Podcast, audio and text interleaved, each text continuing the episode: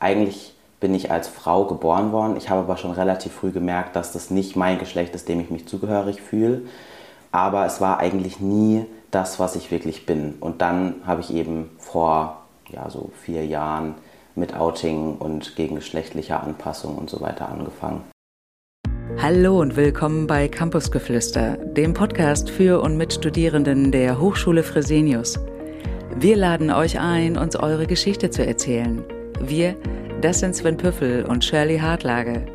Uns interessiert genau das, was euch wichtig ist und was andere hören sollten. Schön, dass ihr dabei seid. Na, bist du bereit? Ich bin bereit. Also Sehr gut. Dann begrüßen wir dich hier bei Campusgeflüster. Schön, dass du da bist. Total, wir freuen uns. Ich freue mich auch. Und wie du weißt, wir machen immer so einen schnellen, direkten Einstieg, um dich so ein bisschen kennenzulernen, die schnellen Szenen. Genau, du musst dich zwischen zwei Sachen entscheiden und wir legen einfach mal los. Langschläfer oder Frühaufsteher? Frühaufsteher. Tattoo oder Piercing? Beides. Landei oder Stadtmensch? Landei. Frühstück oder Abendessen? Abendessen. Introvertiert oder extrovertiert? Kommt drauf an, welche Menschen um mich herum sind. Elbe oder Alster? Mm, Elbe. Kneipe oder Club? Kneipe. Sommer oder Winter? Ah, Sommer. Reisen oder Balkonien? Reisen. Realist oder Träumer? Realist. Okay, vielen Dank. Super. Ja, Joel, schön, dass du hier bist. Und es geht heute um das Thema Transidentität. Und wir freuen uns total, dass du da bist, weil wir somit die Gelegenheit haben, jemanden mal zu fragen, wie es ist, selber trans zu sein. Und bevor wir deine Geschichte hören oder du uns mehr davon erzählst, würden wir ganz gerne dich bitten, kannst du erklären für unsere HörerInnen da draußen, was das Thema Transidentität meint und was du für dich als dein Transsein definieren würdest? Ja, also Transidentität ist ein sehr individuelles Thema. Es beschreibt aber vor allem eben dieses typische, was die meisten unter dem Namen Transsexualität auch kennen, also in einem bestimmten biologischen Geschlecht geboren zu sein, sich aber schon relativ früh dem anderen Geschlecht ähm, ja, zugehörig zu fühlen und dann eben den, der ganze Weg, der aber sehr individuell ist, sich diesem Geschlecht, dem man sich zugehörig fühlt, anzupassen. Ähm, das kann alles Mögliche beinhalten, von eben gegenschlechtlicher Hormontherapie, aber auch den Operationen oder eben auch nur die gesellschaftliche andere Rolle einzunehmen. Wie gesagt, das ist sehr individuell. Die meisten, wie gesagt, kennen es wahrscheinlich unter dem Begriff Transsexualität. Der Grund, warum ich es nicht als Transsexualität bezeichne, ist, dass es ähm, ja eigentlich nichts mit Sexualität zu tun hat. Das ist auch so ein Irrglaube, glaube ich, noch in der Gesellschaft. Aber ein guter Freund hat mal zu mir gesagt, dass man es so am besten beschreiben kann, dass Sexualität eben ist, mit wem man ins Bett geht und Identität als wer man ins Bett geht und Transidentität bedeutet eben als wer man ins Bett geht, also wer man ist und hat nichts mit Sexualität zu tun. Deswegen, ja, ich weiß nicht, ob das das jetzt mhm, gut yeah. so ein bisschen beschreiben konnte, aber ja. Und was macht es bei dir aus? Ähm, Wie würdest du dich bezeichnen? Also ich bin Mann, ich bin damit es wahrscheinlich ein bisschen besser ist, zur Erklärung Transmann. Das heißt, eigentlich bin ich als Frau geboren worden. Ich habe aber schon relativ früh gemerkt, dass das nicht mein Geschlecht ist, dem ich mich zugehörig fühle. Bin dann zwischendurch mal auf Abwege gelangt und habe versucht, mich extrem anzupassen in die weibliche Rolle, weil ich irgendwo dazugehören wollte. Aber es war eigentlich nie das, was ich wirklich bin. Und dann habe ich eben vor ja, so vier Jahren mit Outing und gegengeschlechtlicher Anpassung und so weiter angefangen also biologisch als Frau geboren, aber fühle mich als Mann und lebe als Mann. Ich würde gerne hier nochmal einhaken, dass du vielleicht nochmal sagst, was macht aber auch Sprache mit einem? Also gerade wenn du das Gefühl hast, jemand bezeichnet sich als transsexuell oder vielleicht gibt es auch andere Begriffe, wo du sagst, die finde ich irgendwie unpassend, weil ich finde das immer ganz wichtig in dieser Diskussion, wie fühlen sich denn die Betroffenen damit? Mhm. Und das heißt, also welche Rolle findest du spielt denn da Sprache und wo findest du auch, kann Sprache dann auch verletzend sein beispielsweise?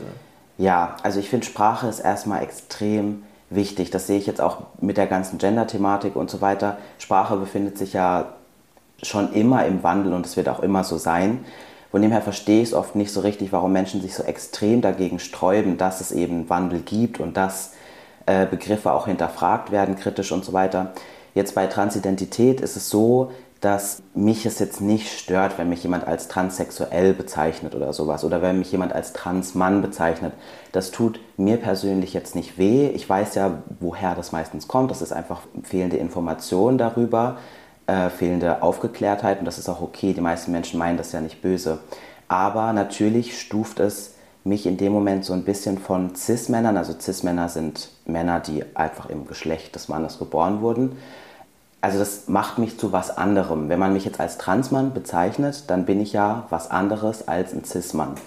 Und das ist auch irgendwo so, das will ich auch gar nicht abstreiten. Es gibt viele Dinge, die ich als Transmann nie haben werde oder sein werde, wie jetzt ein Cis-Mann. Das ist auch okay, aber man fühlt sich oder ich fühle mich einfach wohler, wenn man mich als Mann bezeichnet und nicht als Transmann. Einfach weil ich mich dann nicht ausgegrenzt fühle so. Mhm. Und ich glaube, so geht es einigen. Aber wie gesagt, auch das ist ein sehr individuelles Thema. Also es gibt viele FreundInnen, die ich kenne, die sehen das anders, bei denen macht es gar nichts aus oder die finden das ganz schlimm, wenn man sie als Transmann oder Transfrau bezeichnet. Ja, aber in meinem Fall ist es jetzt eben so. Mhm. Du bist jetzt 28. Mhm. Wenn wir jetzt mal auf deine Geschichte schauen, erinnerst du noch Momente, in denen so, du sozusagen so Schlüsselmomente vielleicht auch hattest und gemerkt hast, irgendwas stimmt nicht mit, meiner, äh, mit meinem biologischen Geschlecht und dem, wie ich mich selber wahrnehme, mit meiner Identität und ich fühle mich unwohl oder ich fühle mich irgendwie, irgendwie nicht richtig, wenn es das Gefühl war, was es war. Wann hast du das gemerkt und woran hast du das gemerkt? Was waren so Momente? Also das beschreibt es schon ganz gut.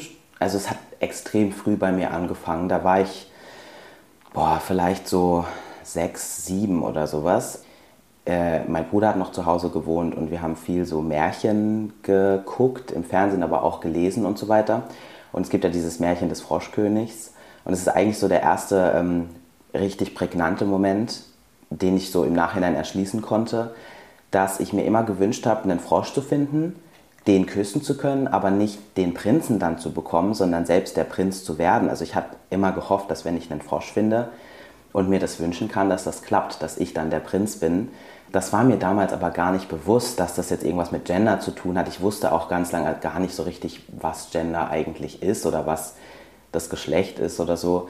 Und daran habe ich das aber gemerkt. Später dann, zum Beispiel bei meiner Kommunion, also ich bin sehr ländlich aufgewachsen, sehr äh, konservativ, war es dann eben auch so, dass ich mich total gesträubt habe gegen mein Kleid. Ich fand es total blöd, so ähm, differenziert zu werden zu den Jungs. Ich habe das auch gar nicht so richtig verstanden, obwohl ich da ja schon ein bisschen älter war. Aber irgendwie habe ich mich einfach unwohl gefühlt dabei und richtig prägnant ist es dann halt in der Pubertät geworden. Ich glaube, es geht den meisten so, wenn sich dann so die Geschlechtsmerkmale ausbilden, man bekommt seine Periode und so weiter. Das ist ja allgemein schon ein großer Verwirrungsfaktor. Man fühlt sich in der Pubertät oftmals nicht so wohl in seiner eigenen Haut. Ich habe es lange auch darauf geschoben. Aber das waren eben auch so Schlüsselmomente, dass ich gemerkt habe, okay, ich blute da jetzt irgendwie und das ist super komisch und eigentlich sollte das ganz normal sein, aber das fühlt sich so gar nicht nach etwas an, was sein sollte jetzt in meinem Fall. Ich konnte aber nicht beschreiben, was da jetzt dahinter steckt oder so. Und wie war das für dich? Du hast ja gerade beschrieben, auf dem Land, eher so ländliches, konservatives Umfeld und du hast gemerkt, mit mir ist was anders. Wie war dieser Moment für dich, das wahrzunehmen und was hat das im ersten Moment so ausgelöst? Naja, das war schon schwer. Also vor allem, weil mein Bruder, von dem ich gerade auch gesprochen habe, der ist schon sehr früh nach Berlin und habe ihn auch lange Zeit so als Vorbild gesehen, dass er so sein eigenes Ding gemacht hat und irgendwie mit 18 direkt nach Berlin ist und da eben Freigeist und sowas alles. Und andererseits habe ich aber in unserem Familiengefüge das Gefühl gehabt, dass ich so das brave Kind sein sollte oder so das Kind, was jetzt irgendwie nicht so ausbrechen darf. Und ich habe viel mit meinen Eltern darüber im Nachhinein gesprochen und auch gemerkt, dass das definitiv nicht deren äh, Intention war oder dass sie das gar nicht von mir erwartet haben. Aber irgendwie habe ich mich da so rein begeben in diese Rolle und habe relativ früh dann meinen ersten festen Freund kennengelernt. und bin dann in ein ganz kleines Dorf nach Bayern gezogen, auch direkt eben mit 18. Und da war es noch viel schlimmer als in meiner Kindheit. Also in dem Dorf in Bayern war es wirklich, also da hat man gar nichts von Diversität irgendwie gewusst oder gehalten oder so. Das war wirklich so ein, da gab es nur Schafe in dem Dorf und ein paar alte Menschen, die eben durch ihre Fenster die ganze Zeit alles beobachtet haben und mich darauf angesprochen haben, dass mein Auto kein TÜV mehr hat, weil sie halt alles ganz genau beobachtet haben und so. Ja, und da war sowieso das Thema dann vom Tisch. Also da habe ich mich auch gar nicht weiter informiert, weil mein Umfeld es auch gar nicht hergegeben hat. So. Mhm. Wie war das da so? Ich kann mir vorstellen, dass du dich auch gar nicht vielleicht so wohl oder so selbstsicher mit dir und deinem Körper gefühlt hast. Wie war das in der Beziehung? War das Thema? Das war wahrscheinlich auch ein hohes Konfliktpotenzial, gab es da wahrscheinlich auch. Oder wie, wie war das? Wie hat sich das angefühlt? Mm, ja, obwohl ich sagen muss, dass es mir damals ja noch gar nicht bewusst war, dass da irgendwie eine Transidentität dahinter stecken konnte. Ich habe den Begriff noch nie gehört. Ich dachte, das sind einfach, also wenn ich mal so ein bisschen was gehört habe, dachte ich so, okay, das sind halt irgendwie Männer, die sich wie eine Frau anziehen, also eher so travestiemäßig. Ich konnte die Begrifflichkeiten gar nicht unterscheiden. Ich wusste nicht, dass es eine Möglichkeit gibt, überhaupt sich einem anderen Geschlecht anzupassen oder sich zugehörig zu fühlen, obwohl natürlich so dieser tiefe Wunsch schon bestanden hat, aber ich konnte ihn einfach nicht greifen oder nicht aussprechen. Und es war dann allerdings schon so, dass ich den Frust natürlich gemerkt habe. Also ich habe unheimlich viel gegessen. Ich habe später dann auch Depressionen entwickelt und auch Suizidgedanken und so. Also es ging schon extrem in so eine verzweifelte, eingefahrene Richtung. Aber ich wusste gar nicht warum. Ich war dann auch in Therapie, konnte das aber auch gar nicht so richtig beschreiben. Also der Wunsch war schon irgendwie so da. Also ich fühle mich nicht wohl mit mir selbst. Ich, ich würde eigentlich gern als wer anderes leben und so. Aber ich konnte es eben nicht als Transidentität beschreiben, weil ich auch einfach noch zu wenig darüber wusste. Und in der Beziehung war es schon so, das ist mir auch erst im Nachhinein so richtig bewusst geworden, dass ich oft eifersüchtig auf meinen damaligen Freund war. Ich habe oft seine Klamotten angezogen und sowas, also zu Hause. Und da gab es dann schon teilweise Konfliktpotenzial, dass er eben so sagt, zieh doch mal deine eigenen Klamotten an. So. meine Klamotten, so ist ja okay. Aber ja, und sehr viel später erst, also wirklich erst so vor vier Jahren, als ich dann meine jetzige Freundin bzw. Verlobte kennengelernt habe, ist mir erst bewusst geworden, dass das gar nicht so richtig Liebe war, sondern eher so, ein, so eine Freundschaft, aber auch mit Eifersucht. Also ich fand ihn halt total cool und eigentlich wäre ich gern mehr wie er gewesen. Also es ist ein toller Mensch, so, es ist, aber ist mir erst sehr viel später bewusst geworden. Wie hat denn dein Umfeld in den ersten Jahren reagiert? Also ich sag mal so, als du noch nicht äh, sozusagen dich auch geoutet hattest, sondern als Mädchen gelebt hast, da gab es vermutlich ja auch so Anzeichen, dass da was anders war. Also wie sind deine Eltern, deine Freunde damit umgegangen? Tatsächlich gab es gar nicht so viele Anzeichen, weil ich das alles in mich reingefressen im wahrsten Sinne des Wortes habe. Ich habe mit niemandem darüber geredet, weil ich das Gefühl hatte, sofort ausgegrenzt zu werden. Also ich habe das Gefühl, niemand weiß darüber was. Ich habe dann irgendwie, als ich eben auch so viel Probleme mit Depressionen hatte, ich habe damals äh, in einem Job gearbeitet, dann nur noch halbtags gearbeitet, weil es mir einfach zu viel war, hatte mehr Zeit zu Hause und habe angefangen zu schreiben. Ich habe schon in meiner Kindheit viel geschrieben, aber dann habe ich das wieder so zurückentdeckt, also kreatives Schreiben und habe immer mich als Rolle eines Mannes quasi beschrieben oder in der Rolle eines Mannes und das auch veröffentlicht online.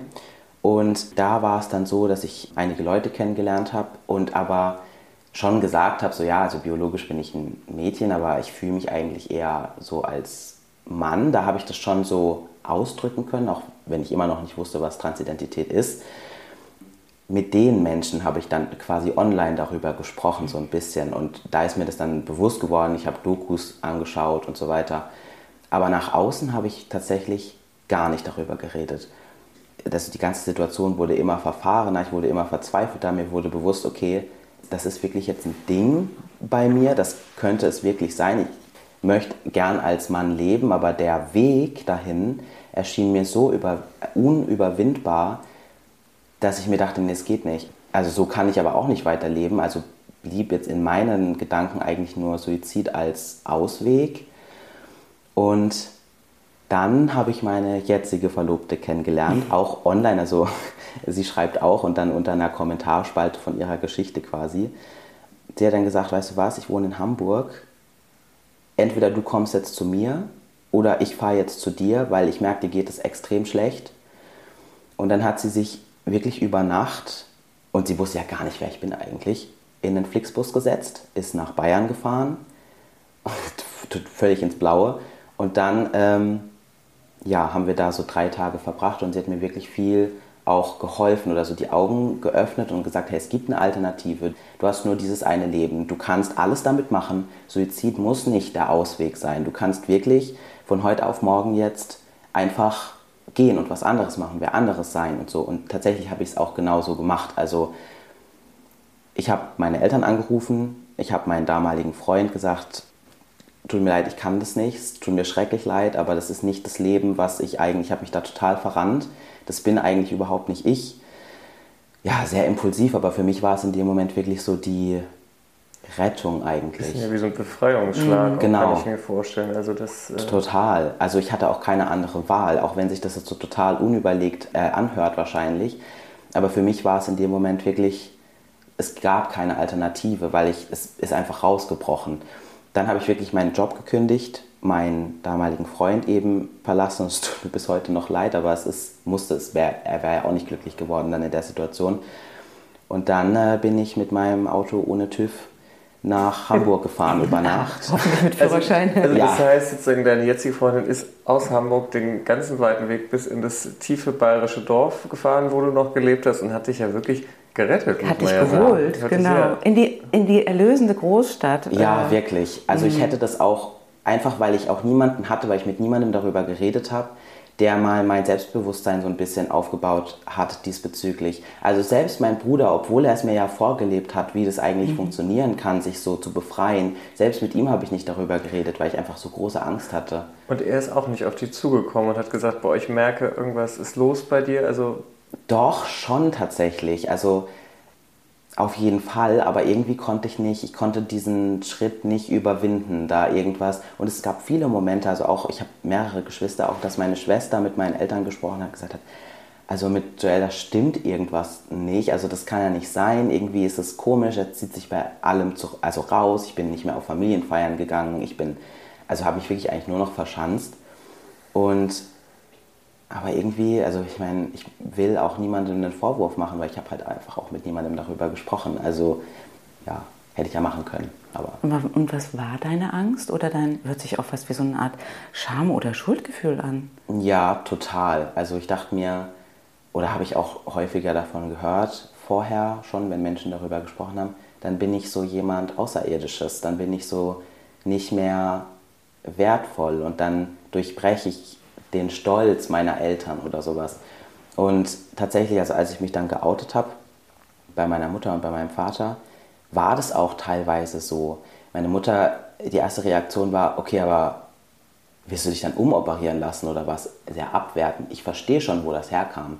Wir haben viel darüber gesprochen und es gab viele Tränen und so weiter und mittlerweile ist alles gut und sie ist wirklich einer meiner größten Unterstützerinnen und so.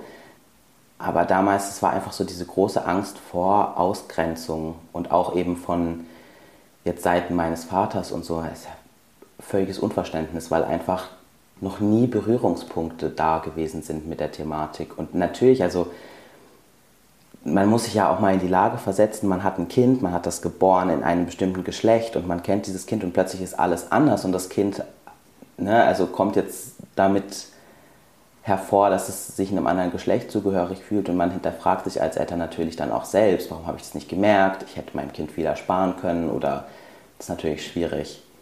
Ja.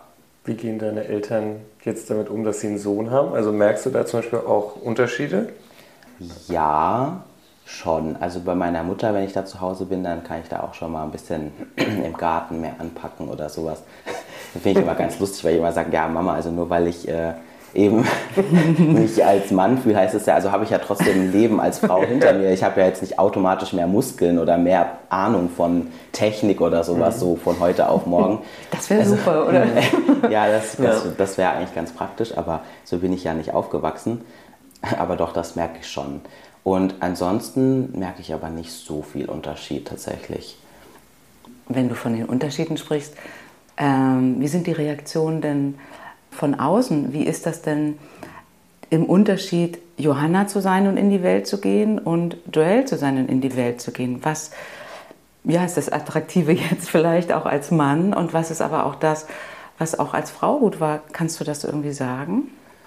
Boah, das ist eine gute Frage. Das ist aber gar nicht so einfach für mich zu beantworten, weil ich generell nicht so viel Wert lege auf dieses gesellschaftliche Konstrukt von männlich und weiblich und wie die Gesellschaft darauf reagiert, weil ich mich ja jetzt nicht, also ich bin ja kein anderer Mensch. Also ich gehe natürlich, also mit Erscheinungsbild als Mann und ich lebe endlich als das, wie ich mich fühle und so weiter, aber ich bin ja trotzdem ich und wenn Menschen mich jetzt kennenlernen und intensiver kennenlernen, dann lernen sie ja meinen Kern kennen und nicht mein Geschlecht. Das heißt, ich glaube, sie, sie behandeln mich genauso jetzt, wie sie mich damals behandelt hätten.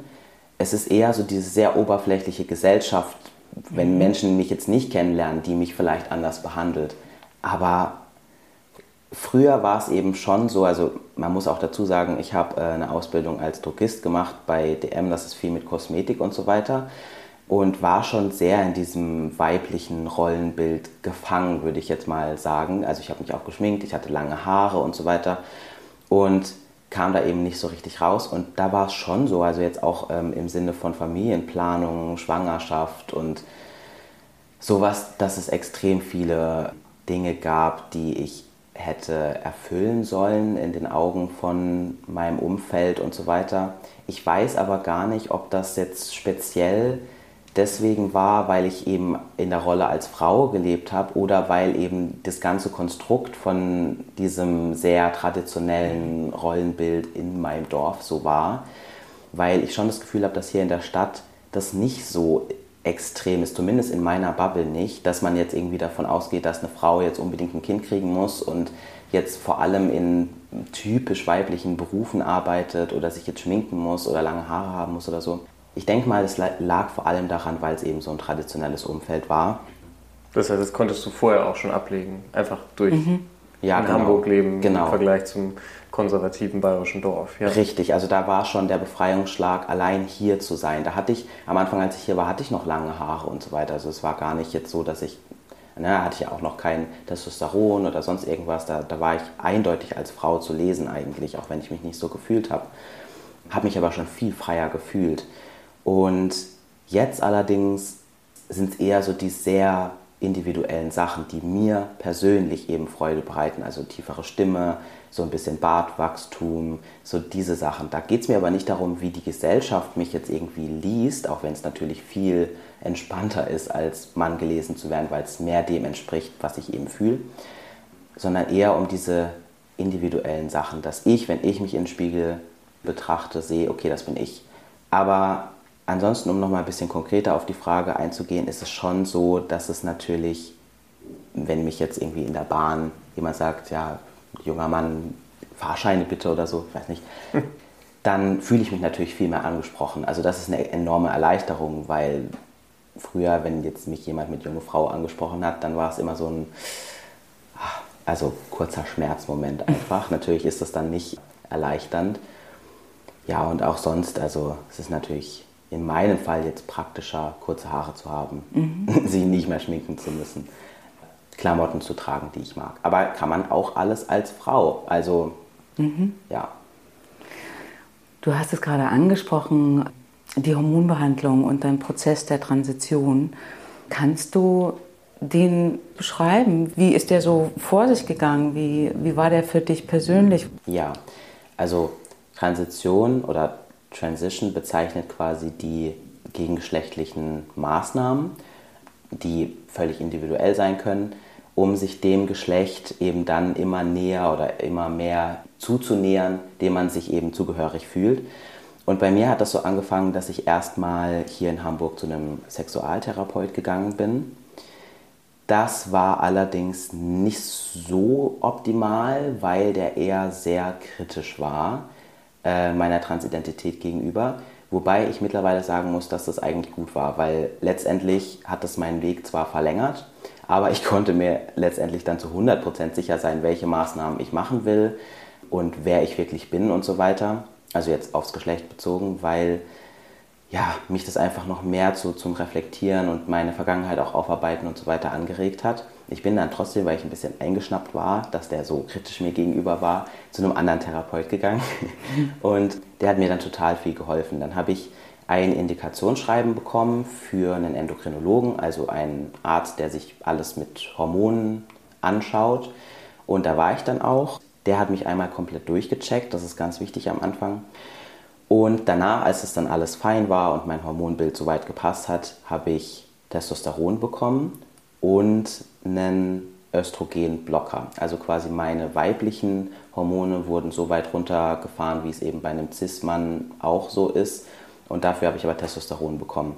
Und zwar eine relativ hohe Dosis, weil ich ja auch schon jetzt nicht mehr Teenager bin oder so, sondern eben damals dann schon 26 war. Deswegen ging das dann auch.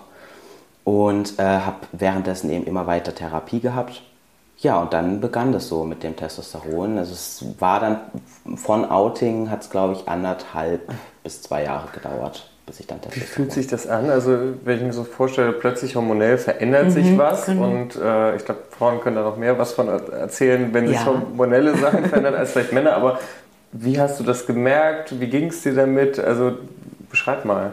Ja, also leider habe ich erstmal gar nicht so viel gemerkt und da war ich total traurig, weil ich glaube, da können ganz viele transidente Menschen drüber sprechen. Man fiebert so sehr darauf hin, man kämpft wirklich. Es ist so emotional schwierig, diese ganzen Prozesse, also ständig sich da irgendwie zu beweisen, also beweisen zu müssen bei den TherapeutInnen, was ja auch wichtig ist und so weiter. Aber man fiebert wirklich darauf hin und dann bekommt man so seinen ersten Testosteron-Shot und feiert das total. Es ist ein zweiter Geburtstag definitiv und dann passiert erstmal gar nichts. So für Wochen.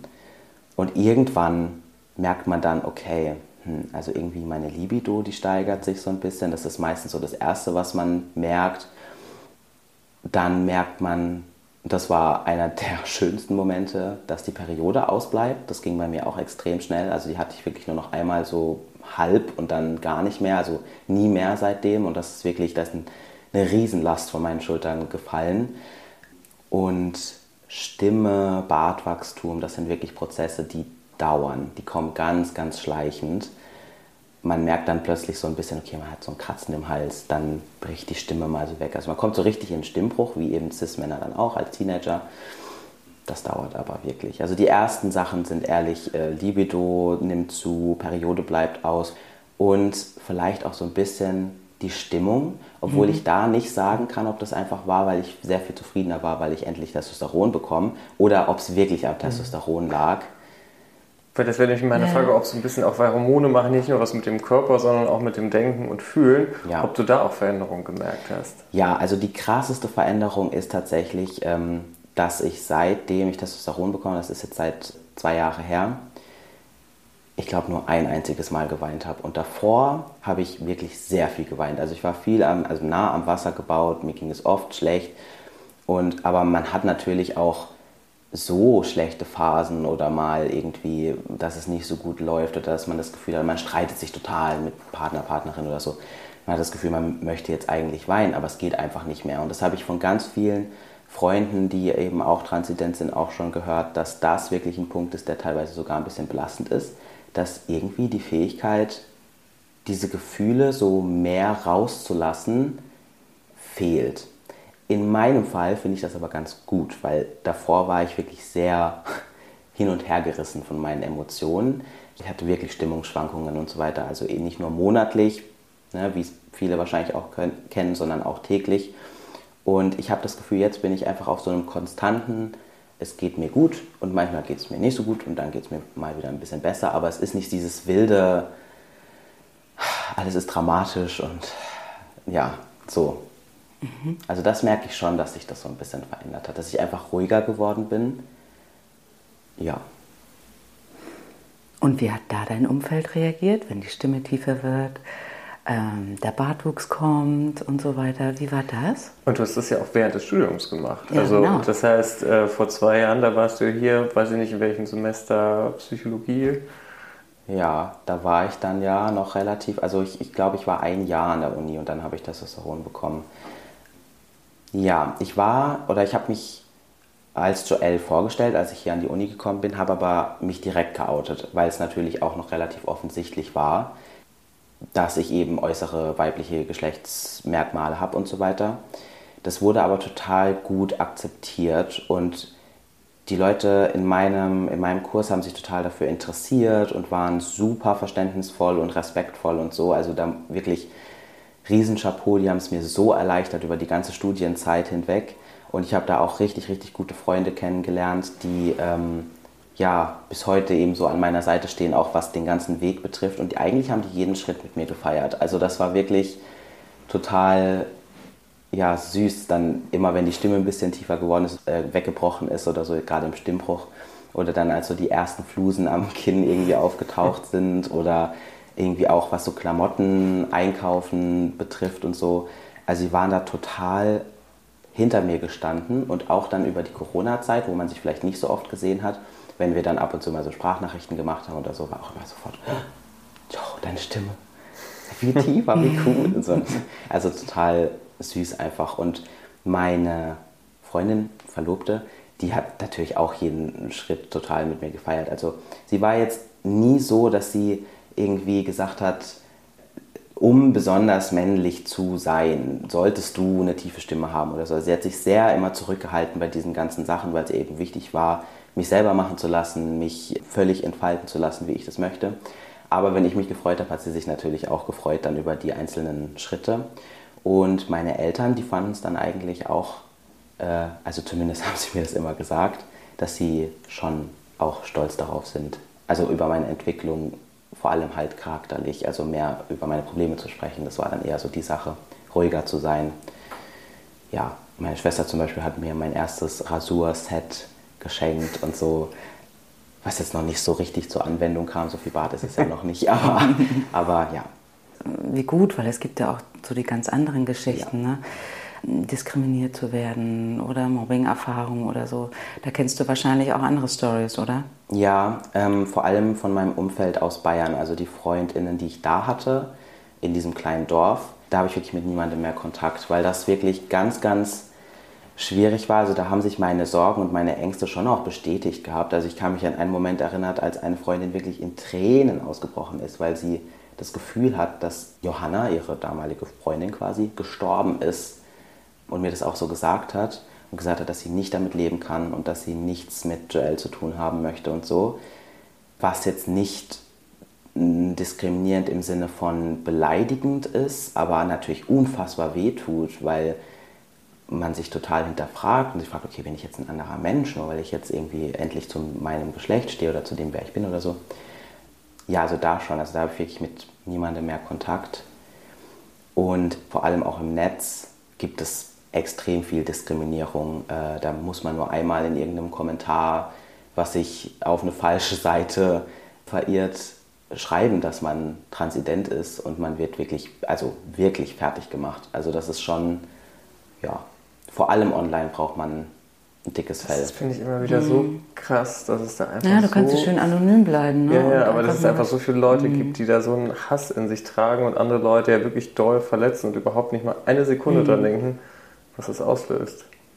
Ja, weil, wie du schon sagst, ne, es hat ja nur mit dir zu tun. Du tust ja, ja niemandem weh damit eigentlich. Ja. Also im Gegenteil, du tust du ja gut damit, deinen Weg zu finden und zu wissen, okay, was passt für mich und was nicht. Ne? Das passt ja auch so ein bisschen, wir hatten ja auch so ein kurzes Vorgespräch, wo du auch gesagt hast, eigentlich meine Message ist so ein bisschen, eigentlich ist es doch scheißegal, mhm. ob ich jetzt homo oder heterosexuell, mich als Mann oder als Frau fühle. Also eigentlich gar nicht, ich glaube, du hast sogar gesagt, gar nicht so ein großes Ding draus zu machen. Ja.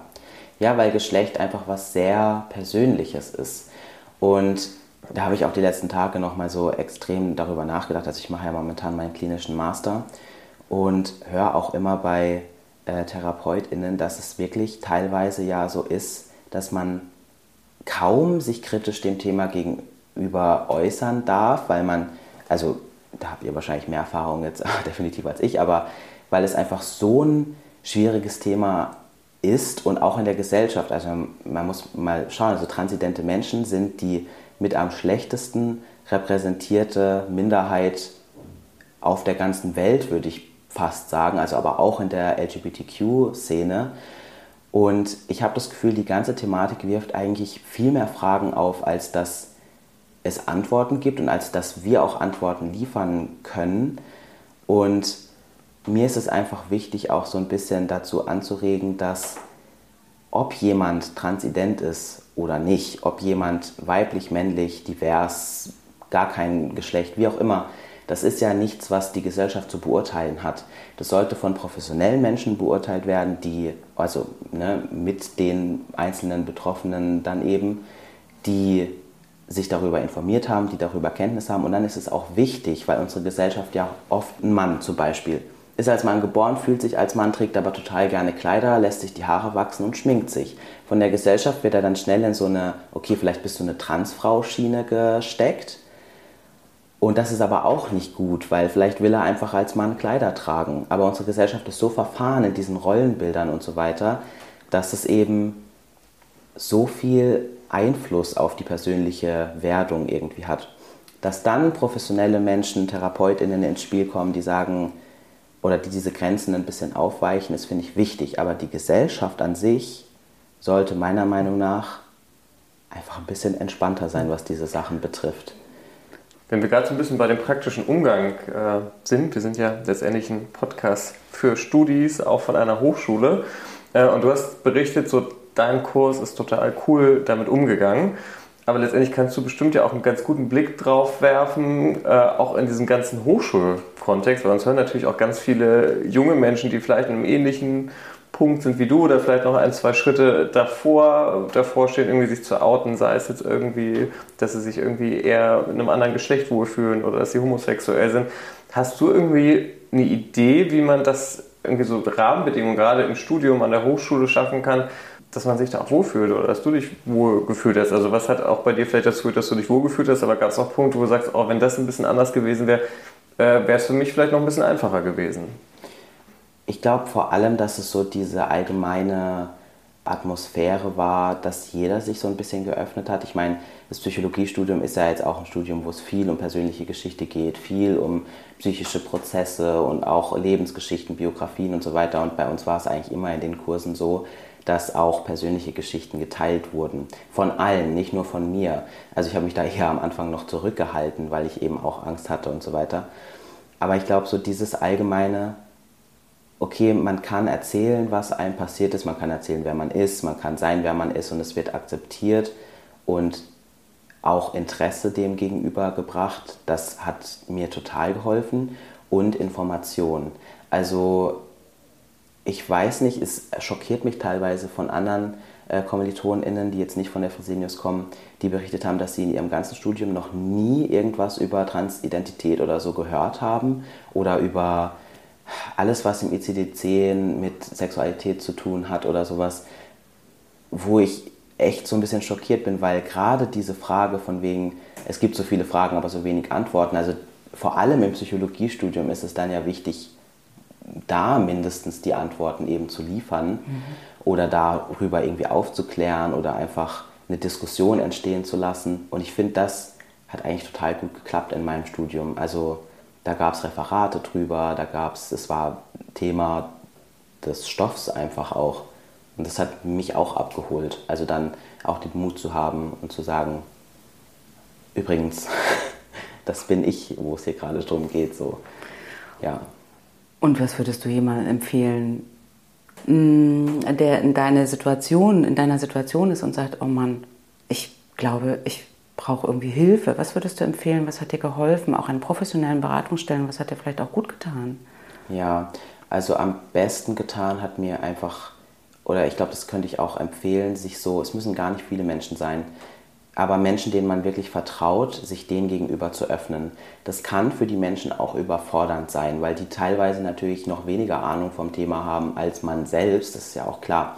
Aber trotzdem sich zu öffnen und jemanden zu haben, der auch mit einem zu solchen Beratungsstellen und so weiter gehen kann. Ich finde, das nimmt extrem viel Druck, einfach darüber zu reden. Und ansonsten gibt es, also die LGBTQ-Community ist vor allem in den Städten extrem gut vernetzt. Es, da muss man nur auf Instagram einmal irgendwie äh, Hashtag trans eingeben und man findet irgendwie WhatsApp-Gruppen, wo ganz viele Hamburger transidente Menschen drin sind oder Beratungsstellen. Es gibt ganze Listen mit TherapeutInnen, die speziell in dem Gebiet irgendwie sich einen Namen gemacht haben.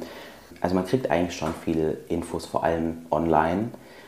Und Vernetzung ist wirklich das Wichtigste, finde ich. Also auch mit anderen Menschen, mit anderen transidenten Menschen. Es kann extrem viel an Angst auch nehmen, was den Weg betrifft, weil er ja schon viele Hürden und so weiter auch hat. Also ja, reden, seinesgleichen finden. Ja, gibt auch ganz viele tolle Dokus über das Thema und so, die mir auch viel geholfen haben. Ja. ja. Mittlerweile zum Glück. Ja. Und es gibt dich, der hier sitzt ja. und sagt, ich äh, möchte darüber sprechen, genau. Ja, Und ich finde einfach, also ein Begriff, der mir gerade einfällt, sind so Berührungsängste. Ich glaube, mhm. dass du total geholfen hast mit deiner Geschichte, dass, glaube ich, Menschen Berührungsängste auch abbauen konnten, die vielleicht mit dem Thema überhaupt nichts anfangen konnten oder sich damit gar nicht beschäftigt haben. Aber ich glaube, dass es auch eine enorme Hilfe ist für all die Menschen, die gerade selbst in so einem Orientierungsprozess stehen. Und du hast eine echt total tolle und schöne Geschichte mit uns geteilt. Vielen, vielen Dank dafür. Danke. Aber mhm. das ist ein mhm. total guter Stichpunkt. Da muss ich noch ganz kurz ja, was gerne. dazu sagen. Ja. Habt keine Angst. Das ist mir ganz wichtig, das zu sagen, weil das ist wirklich das aller, allerletzte. Und ich glaube, da kann ich für alle transidenten Menschen sprechen dass jemand Angst vor uns haben muss, Angst vor der Thematik oder so. Man kann wirklich die meisten alles fragen. Das ist so viel besser, als sich einfach irgendwie im stillen, Kämmerlein seine Meinung zu bilden und dann irgendwie ja, das Gefühl zu haben, man müsste sich dagegen positionieren oder so. Es ist so wichtig, darüber zu sprechen und irgendwie einen Diskurs zu bekommen und so weiter, weil das ist ja auch Wertschätzung, jemanden zu fragen. Also Mhm. Von dem her wirklich, hab keine Angst. Das ist nicht, wir sind keine rohen Eier, ehrlich. Cool, das ist doch eigentlich. Ja, das ist eine gute Botschaft. Gute genau. Botschaft, gutes Schlusswort. Vielen Dank. Wie geht's denn dir jetzt? Gut. Also, es ist, ich habe ja noch nie öffentlich irgendwie oder so darüber gesprochen, über die ja. Thematik. Das mhm. ist schon, also ich bin schon nervös. Aber ich, ich hoffe einfach, dass ich irgendjemandem vielleicht ein bisschen helfen kann. 500 Sachen wahrscheinlich vergessen. Ich habe es halt nur in der Therapie bis jetzt gemacht, aber ähm, es hat sich trotzdem gut angefühlt. Oh, danke dir. Ja. Sehr, sehr gerne. Schön, dass ihr zugehört habt. Wenn ihr Fragen oder Kommentare habt oder ihr selbst eure Geschichte hier in diesem Podcast teilen wollt, dann schaut in unsere Show Notes und schreibt uns. Wir sagen, komm wie du bist und bis zum nächsten Mal.